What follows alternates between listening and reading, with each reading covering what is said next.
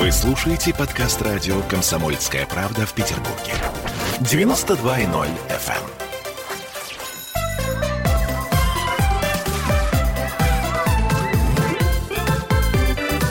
эм. Родительский вопрос.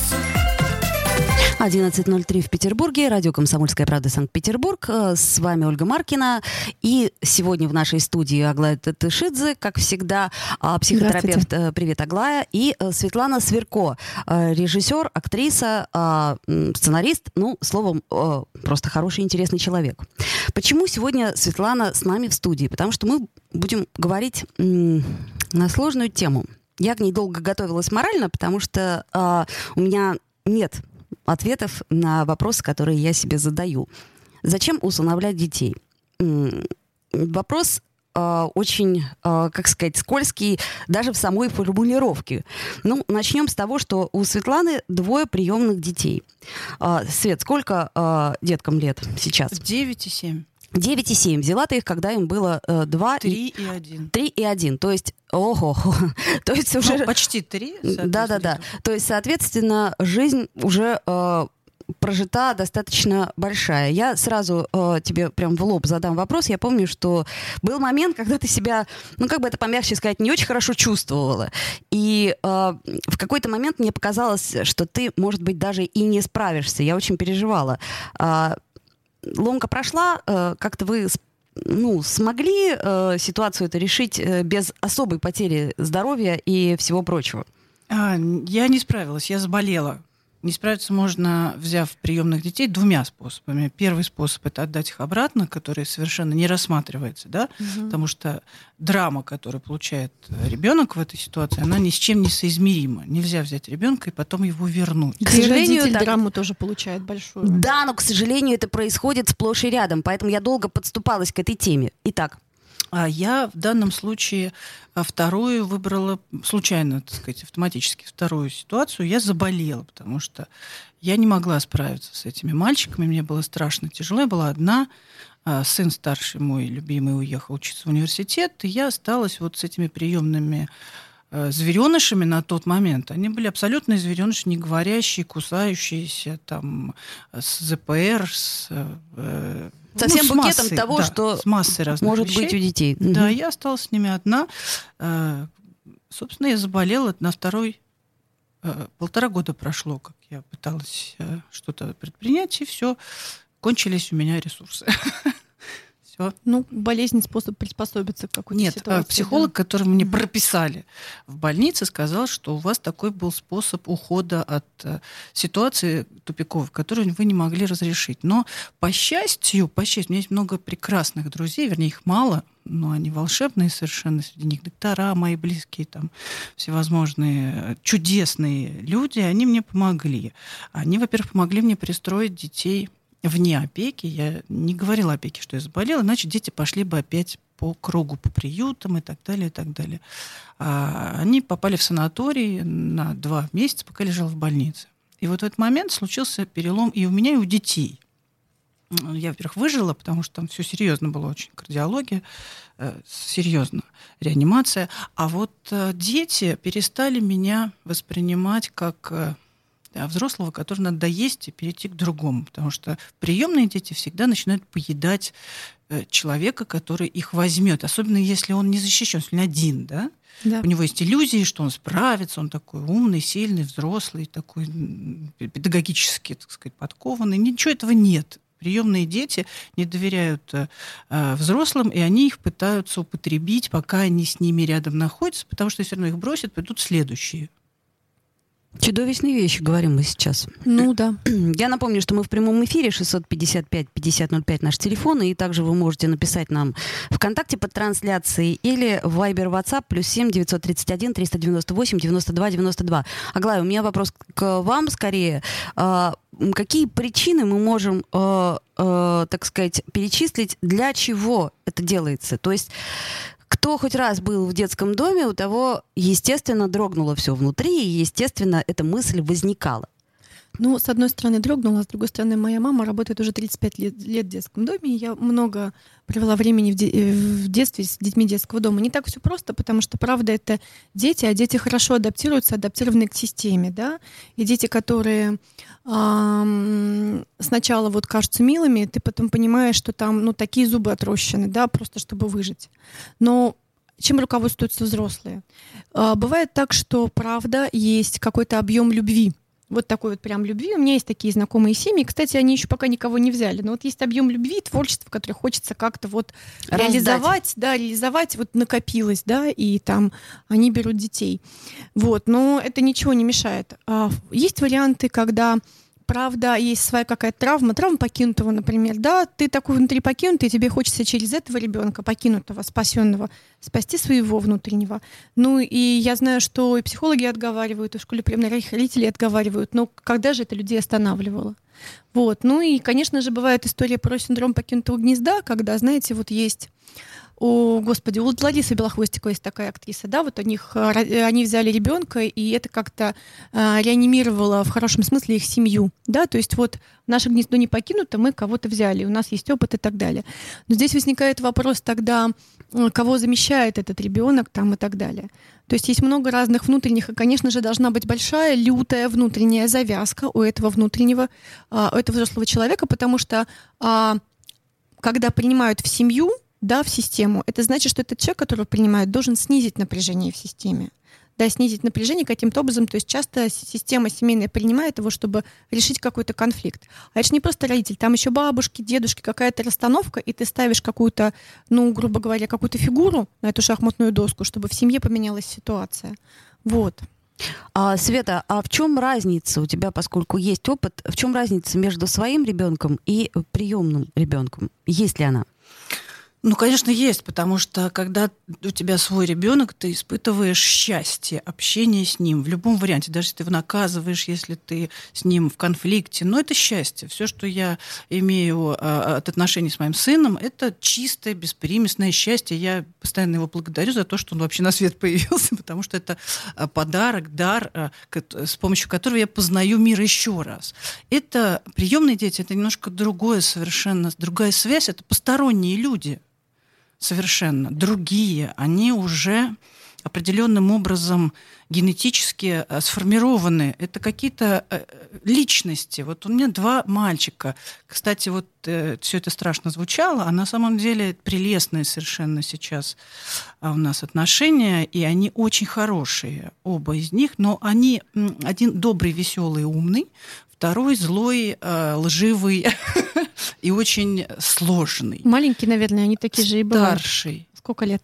А старшему девять. Мне кажется, они в это время как раз учатся врать. У меня ребенок Нет, тоже мой собственный. Они врали прекрасно в самом начале, да? Даже когда говорить не умели, это были обучены в детском доме. Ну, на самом деле нет. Дети вообще учатся врать иногда. Это один из их способов скрывать что-то. Но я ну, слушайте, во врании я не вижу ничего плохого. Да. Я сама профессиональный врун, я режиссер, да, да, да. работаю в театре.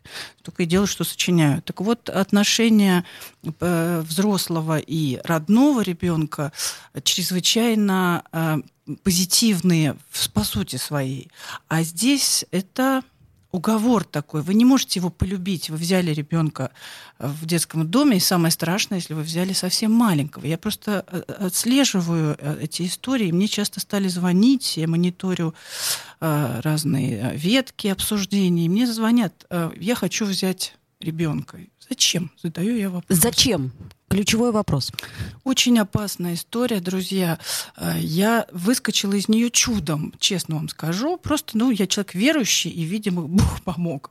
А так-то вообще-то я могла и не справиться. Это была бы катастрофа. Ну, погибла бы я там. Ну, дети бы остались опять в детском доме. Ну, много чего могло случиться. Действительно, прям вот как в нашей народной культуре отечественной, все, что связано с семьей, смертельно опасно. Вы ошибетесь с женой, вы умрете. Вы э, с родителями поступите э, несправедливо, или они с вами, вы погибнете, заболеете. Это все на грани жизни и смерти. Не, но все, что, что связано с жизнью, связано и со смертью. Да? Там, где да, дают ее, ну, там ее и не могут. Просто вы, может быть, не свяжете одно с другим сразу. Но это фактологически, все это в сказках во всех разных. Я думаю, знаете о чем? О том, что когда ты берешься приемного ребенка, ты еще присоединяешься к эгрегору той семьи. Да, ну потому что ты получаешь уже часть еще какой-то семейной системы, которую ты не знаешь. Нет, я этого не заметила, но, ну, кстати... может быть, это впереди еще. Я хотела сказать, что в реальности это все очень просто. Мы же имеем, собственно, детские дома после большой войны, после войны Великой Отечественной, когда огромное количество детей осталось без родителей, когда в поезд, поезд с детьми, сиротами пришел в Санкт-Петербург, тогдашний Ленинград. И везде по громкоговорителям, мне рассказала моя бабушка, об этом говорили, и никто не пришел за ними, потому что никого не осталось. Понимаете, да, масштаб этого бедствия. Система работает с тех пор, она себя всячески пытается защитить, потому что там работают тоже люди, их много очень, они получают деньги, у них есть свои дети. Но, в принципе, конечно, дети из детских домов выходят э, тяжело травмированными именно этим способом существования, когда они не отвечают ни за еду, ни за одежду, не знают, как вообще, собственно, дверь открывается в какую сторону и так далее. Это очень сложно. Причем... Э, поколение детей, которых сейчас принимают родители, это поколение, извините, пожалуйста, очень м- по здоровью тяжелое. Это дети наркоманов часто очень. Безусловно, в том-то и дело. Дети алкоголиков. Мы сейчас делаем небольшую паузу, во время которой послушаем рекламу. Я напомню, что мы в прямом эфире. У нас в гостях Светлана Свирко, режиссер и мать двоих приемных детей, Аглая Датешидзе, психотерапевт. И мы говорим о том, зачем усыновлять детей. Также у нас есть трансляция ВКонтакте, и если вы хотите задать вопрос, мы с удовольствием на него ответим. Напомню, мы в прямом эфире. Родительский вопрос. В Ленинграде открыт рок-клуб. Рок-н-ролл жив. Пошли на работу к Борису Борисовичу Гребенщикову, и Борис Борисович сторожил эту баню первой рок-группы. Я говорю, а дай мне кассетку послушать, а я тебе, говорит, сейчас спою. И а. вот, видите, Цой, мне одному, он мне поет все. Восьмиклассницу, гуляю, и меня уже так вставило. Первые фестивали. И там, и там был сидячий зал, и там, и там было жюри. Более того, жюри выдавало всякие грамоты и дипломы, которые впоследствии по жизни могли очень даже пригодиться. И настоящий драйв восьмидесятых. Часто это заканчивалось все визитом в милицию. Легенды и мифы Ленинградского рок-клуба. Каждую субботу в двадцать один ноль ноль на радио «Комсомольская правда» в Петербурге.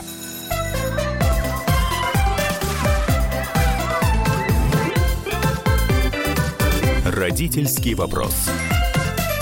одиннадцать шестнадцать в Петербурге. Мы продолжаем. Мы в прямом эфире. Родительские вопросы. Говорим о том, зачем усыновлять детей. Аглая Датешидзе и Светлана Свирко у нас в студии сегодня. Вопрос очень сложный. На него мы попытаемся ответить. Вот я вам скажу, надеюсь, это не секрет. У меня в садике, куда ходит мой сын, есть семья, где трое приемных детей. Честно скажу, одеты они, ну, ну ужасно просто. Я вот терпеть не могу, когда детей... так плохо одевают. Я, э, и их приемная мать, она совершенно не скрывает того, для чего она это сделала. Для того, чтобы были деньги. Вот, собственно говоря, ну, каждый по-своему зарабатывает. Э, чудовищные вещи, я говорю, правда? Но это правда. Да, ну, мне кажется, это очень большая иллюзия, на самом деле, людей, что они вот заработают эти деньги, и что вот э, то, что они получат, то, что они будут делать, окупит эти деньги.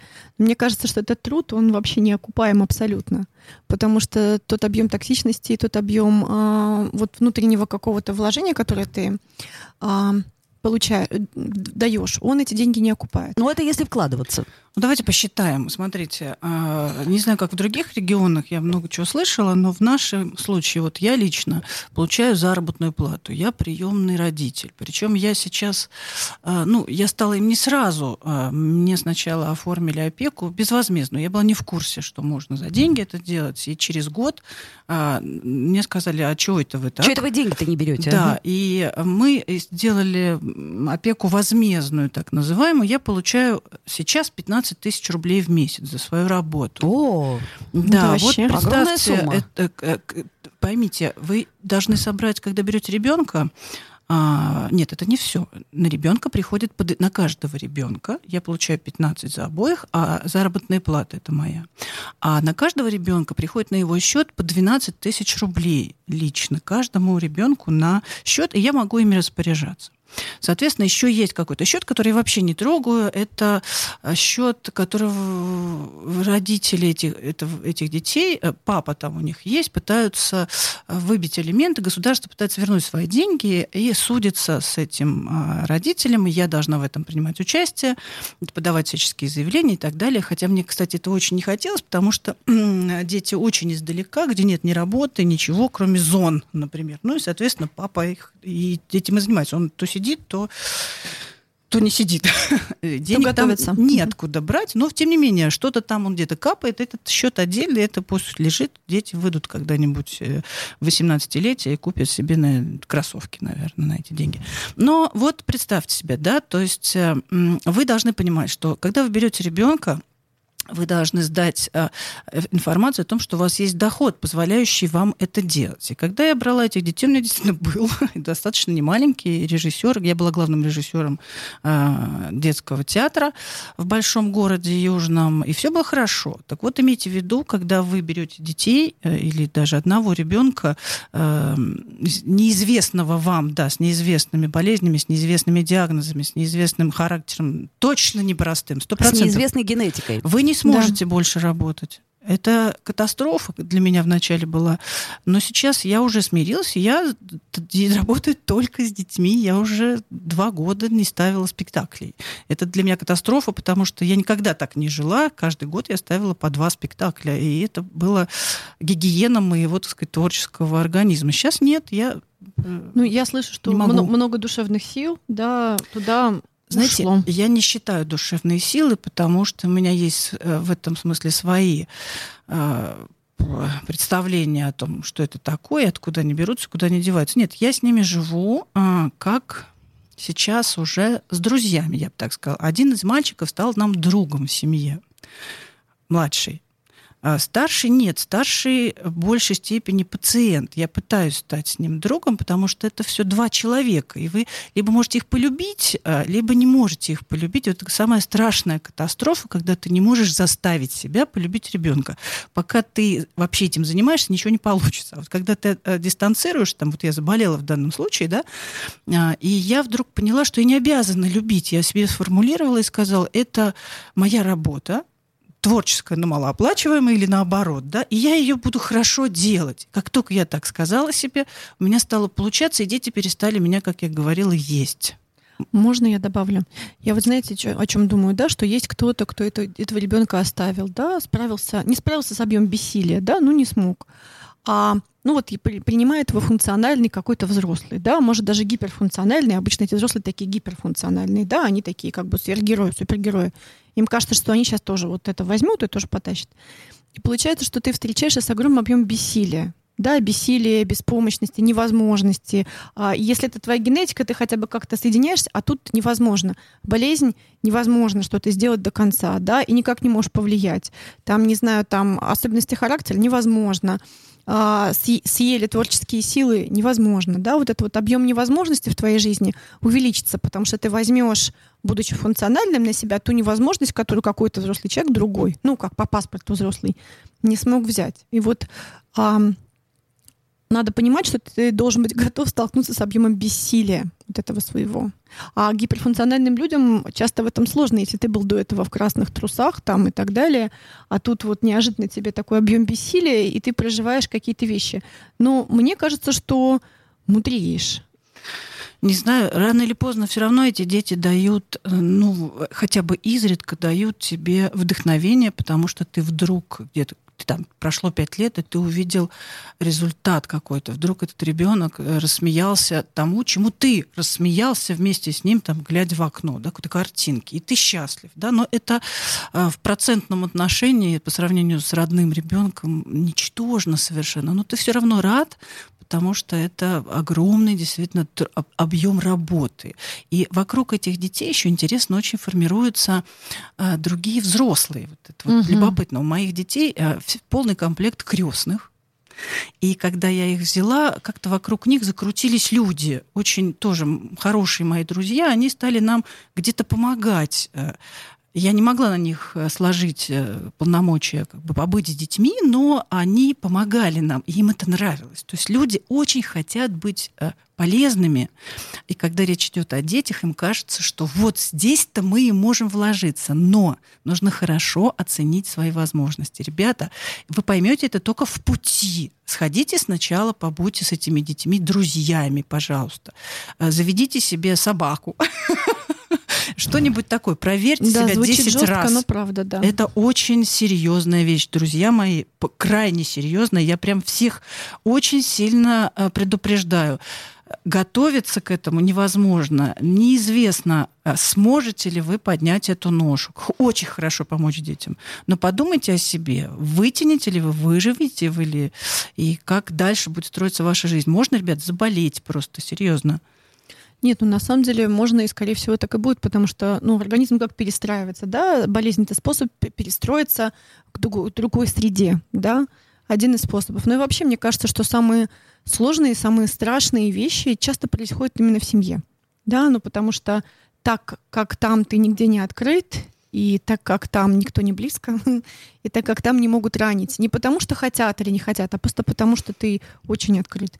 И все-таки, ну, возможно, вы не чувствуете, я так это вижу, да, хотя у меня нет своего опыта приемных детей, правда, нет, да, есть еще та семья, тот эгрегор, куда ты вставляешься. Если ты, а, получается, рисуешь это потом генограмму, то куда-то же приделан этот ребенок, да, к какой-то другой ну, больш... я... большому роду, прошу с которым прощения, там что-то. Да, я, разумеется, когда брала детей, я постаралась максимально эту информацию узнать, и я понимаю, откуда эти дети, угу. Понимаю весь бэкграунд, который сзади.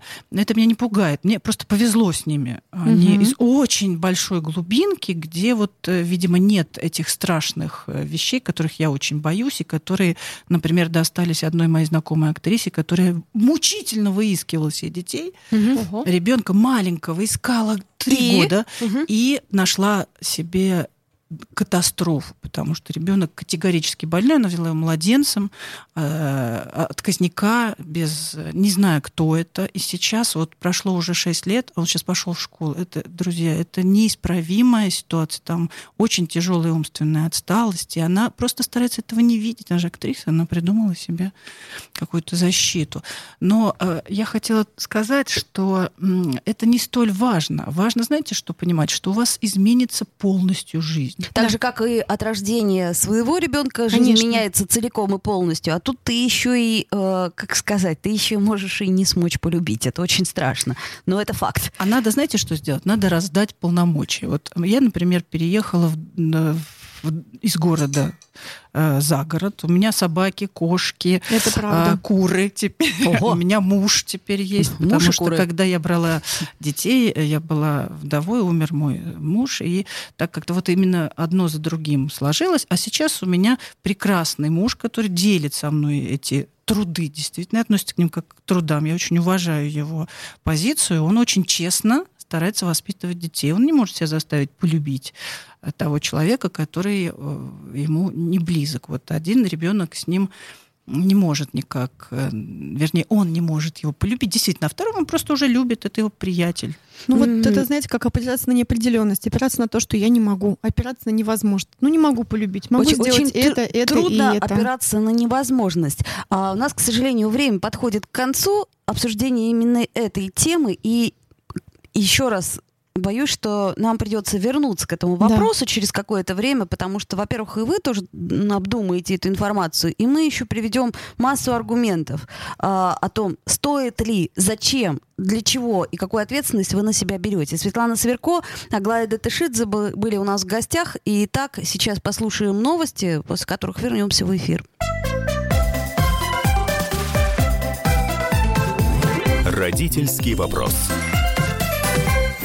Какие ваши доказательства? Ваши волосы будут мягкими и шелковистыми. Я убью тебя, лодочник. Я сделаю ему предложение, от которого он не сможет отказаться. Ну, за понимание. Я вот думаю, что сила в правде. У кого правда, тот и сильней. Прошлое не дает себя забыть. Запахами, музыкой, фотографиями. Мы помним прозвища своих одноклассников, хотя самих их не видели очень давно. Мы до сих пор в памяти бережно храним правила дворовых игр. Все эти воспоминания оживают в программе «Дежавю». Меня зовут Михаил Антонов. По субботам и воскресеньям в одиннадцать часов вечера мы говорим о том, что нас радовало и огорчало. Какими мы были раньше. Давайте вспоминать вместе. До встречи. Хулиганы.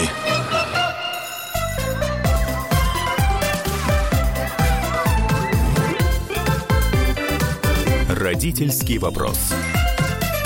одиннадцать тридцать три в Петербурге. Мы продолжаем. К нам присоединяется Ольга Панова, наш любимый нутрициолог. Ольга, привет.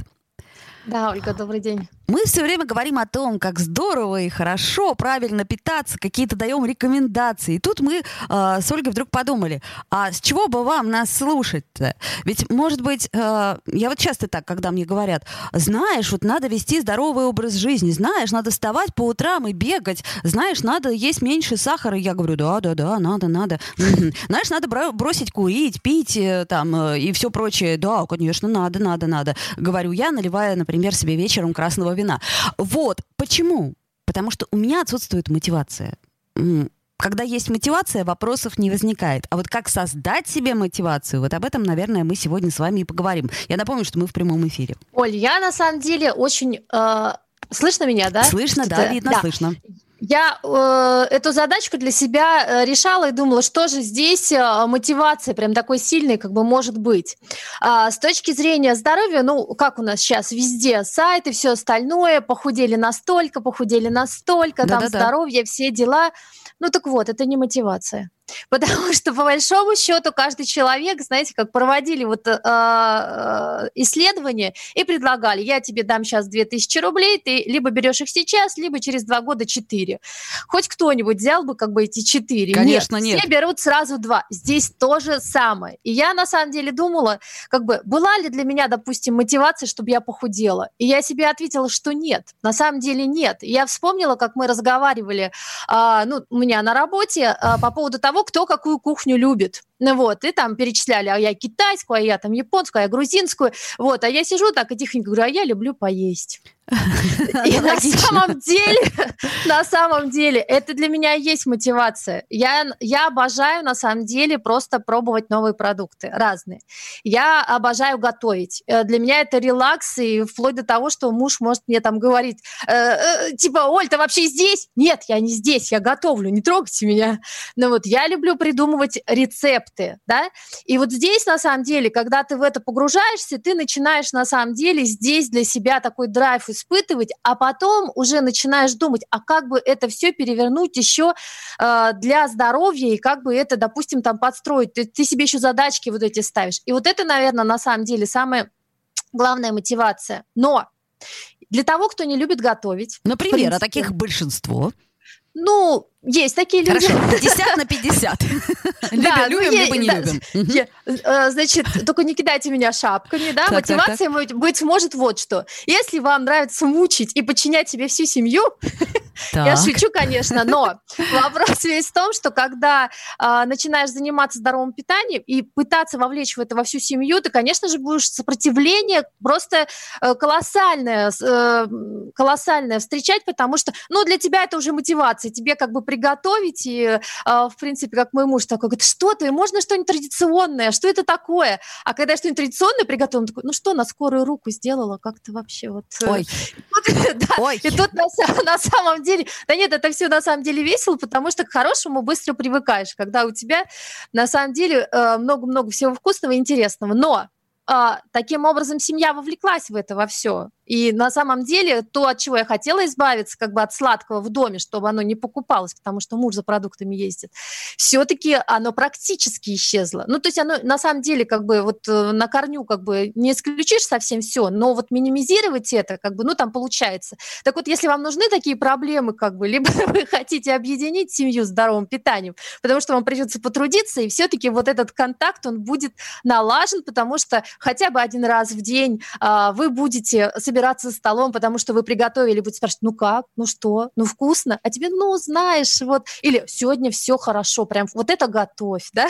Ну то есть здесь вопрос весь в том, что себе, конечно же, вот как в первой части было, как бы, хотя она очень, честно говоря, эмоционально тяжелая была даже для меня, я снимаю шапку перед такими людьми, вопрос зачем по жизни, мне кажется, нужно всегда себе задавать.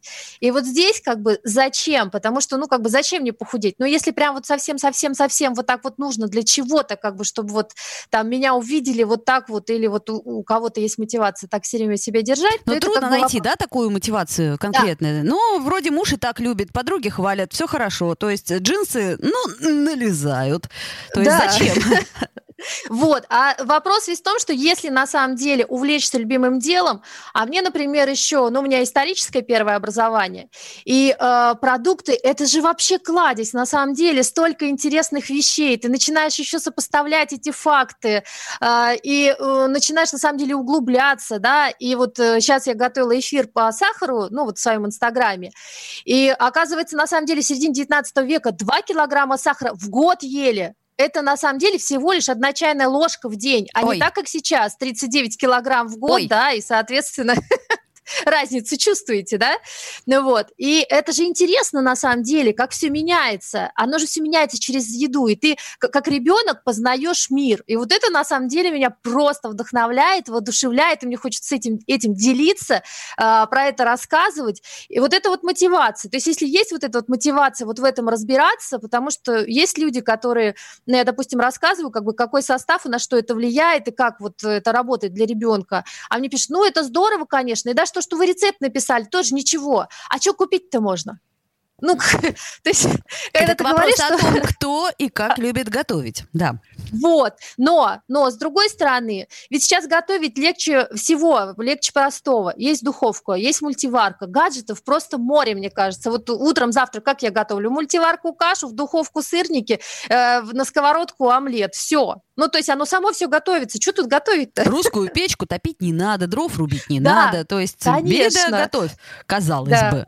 А, так, ну, пока, пока не совсем, так я бы сказала, убедили. Угу. Значит, похудеть, ну, это вопрос философский. Любить готовить. Э, значит, может быть, долго жить, вот я так предлагаю просто как вариант. Ну, вот смотрите, сейчас очень многие озабочены продлением своей жизни, потому что, в принципе, глобально уровень жизни стал выше. И, конечно, хочется людям как-то вот в таком благополучном состоянии прожить как можно дольше. Мне так кажется. На самом деле, для людей после сорока лет это является мотивацией. Ну, в принципе. То есть они уже начинают задумываться, когда что-то начинает барахлить. И вот здесь вот, на самом деле, как бы, чтобы э, не барахлило или как-то выровнять движок, скажем так, начинают задумываться, в первую очередь, мужчины, как бы, а женщины, когда ребенок рождается. Для меня, на самом деле, погрузиться в эту тему была, знаете, какая мотивация? Одна фраза, что когда ребенок ведет здоровый образ жизни, он может прожить на три-пять лет дольше, да? И я понимаю, что ну, как для ребенка это э, является такой, э, таким, скажем, подарком, так, в принципе, для меня, то есть если я этим займусь как бы всем, то я и себе сделаю подарок, что э, буду жить дольше и здоровее, ну и ребенку тоже, потому что то, что касается женщин, все равно достаточно большую часть вот эту мотивационную э, ребенок, он составляет, и ты больше даже задумываешься когда-то о нем, чем там о своих каких-то э, преимуществах или там плюшках. Поэтому для женщины, когда у нее ребенок, когда вот эта осознанность э, приходит, потому что, ну, такой мотивации, допустим, когда первый ребенок был у меня, у меня ее не было. Ну, вот совсем. А э, со вторым ребенком просто разница как бы в пятнадцать лет. Да, она у меня появилась, тем более, что я этой темой питания, в принципе, как бы профессионально начала заниматься. Но, кстати, Оль, вот еще один момент. Все, что касается иммунитета сейчас, а, а мы же с вами понимаем прекрасно, что в создавшейся ситуации иммунитет наше все. О, да. Вот здесь, когда вы будете правильно питаться, вы сразу на другой уровень выводите свой иммунитет. И вот здесь, на самом деле, лучше уж вывести питанием свой иммунитет, так скажем так, в защитную функцию, нежели, знаете, лечиться и убивать свое здоровье. То есть поддержать. Но задам да. провокационный вопрос. То, что... Например, считалось полезным в двадцатом веке, в двадцать первом веке отнюдь не полезно. И все время тенденции здорового питания, они меняются, они плавающие такие. То есть вот как же нам сориентироваться и дать себе ответ на вопрос, что такое хорошо, что такое плохо? Тут есть так, такой момент, и он ошибочный, что тогда было хорошо, сейчас плохо. На самом деле основные вещи как бы, по питанию, которые тогда были хороши для человека, они как бы и сейчас на самом деле остаются хорошими. Вопрос весь в том, какую информацию вы берете и откуда. Да? И момент такой, знаете, для вас хорошо то, что вам хорошо. Вот на самом деле люди э, зачастую к себе э, стараются не прислушиваться, да, а слушать кого-то. Так вот я на самом деле за то, чтобы человек осознанно к этому подходил. Потому что я сделаю меню, как бы он будет вот так питаться, но он с этим не соединен. На самом деле ничего у него не будет, никакого здоровья. Он еще внутри сопротивляться будет и болезни себе провоцировать. Самое главное, если вам хорошо от того, что вы делаете, если вам сейчас это не нужно, то вам это не нужно. А если у вас есть внутренняя потребность э, именно в здоровом образе жизни, своим детям как бы это показывать, то ну и здорово, значит, вам это нужно. А если не нужно, то потом вы к этому придете. То есть ну, организм надо случае. свой слушать, надо прислушиваться прежде всего к себе. Сегодня мы попытались да. э, с вами ответить на два вопроса. Вопросы «Зачем?». Мне кажется, что ни на один вопрос мы не ответили, но мы их, по крайней мере, подняли. Ну, а каждый уже решает за себя, поскольку даже если мы что-то можем тут построить целые философские концепции, все равно ответственность, друзья мои, ваша. Вот, в этом и беда. И за питание, и за детей, и за своих, и за приемных, и прежде всего за свою жизнь. Вот взять ответственность за свою жизнь, это, наверное, самое сложное, что есть в любой сложившейся ситуации. Потому что часто, э, рожая детей или беря детей из детского дома, мы еще сами не становимся взрослыми. Ну и на самом деле, как бы то, что мы сказали, каждый услышит для себя свою э, мотивашку, скажем так. Да. О, это была Ольга Панова, нутрициолог. С вами была Ольга Маркина. И до встречи. Родительский вопрос.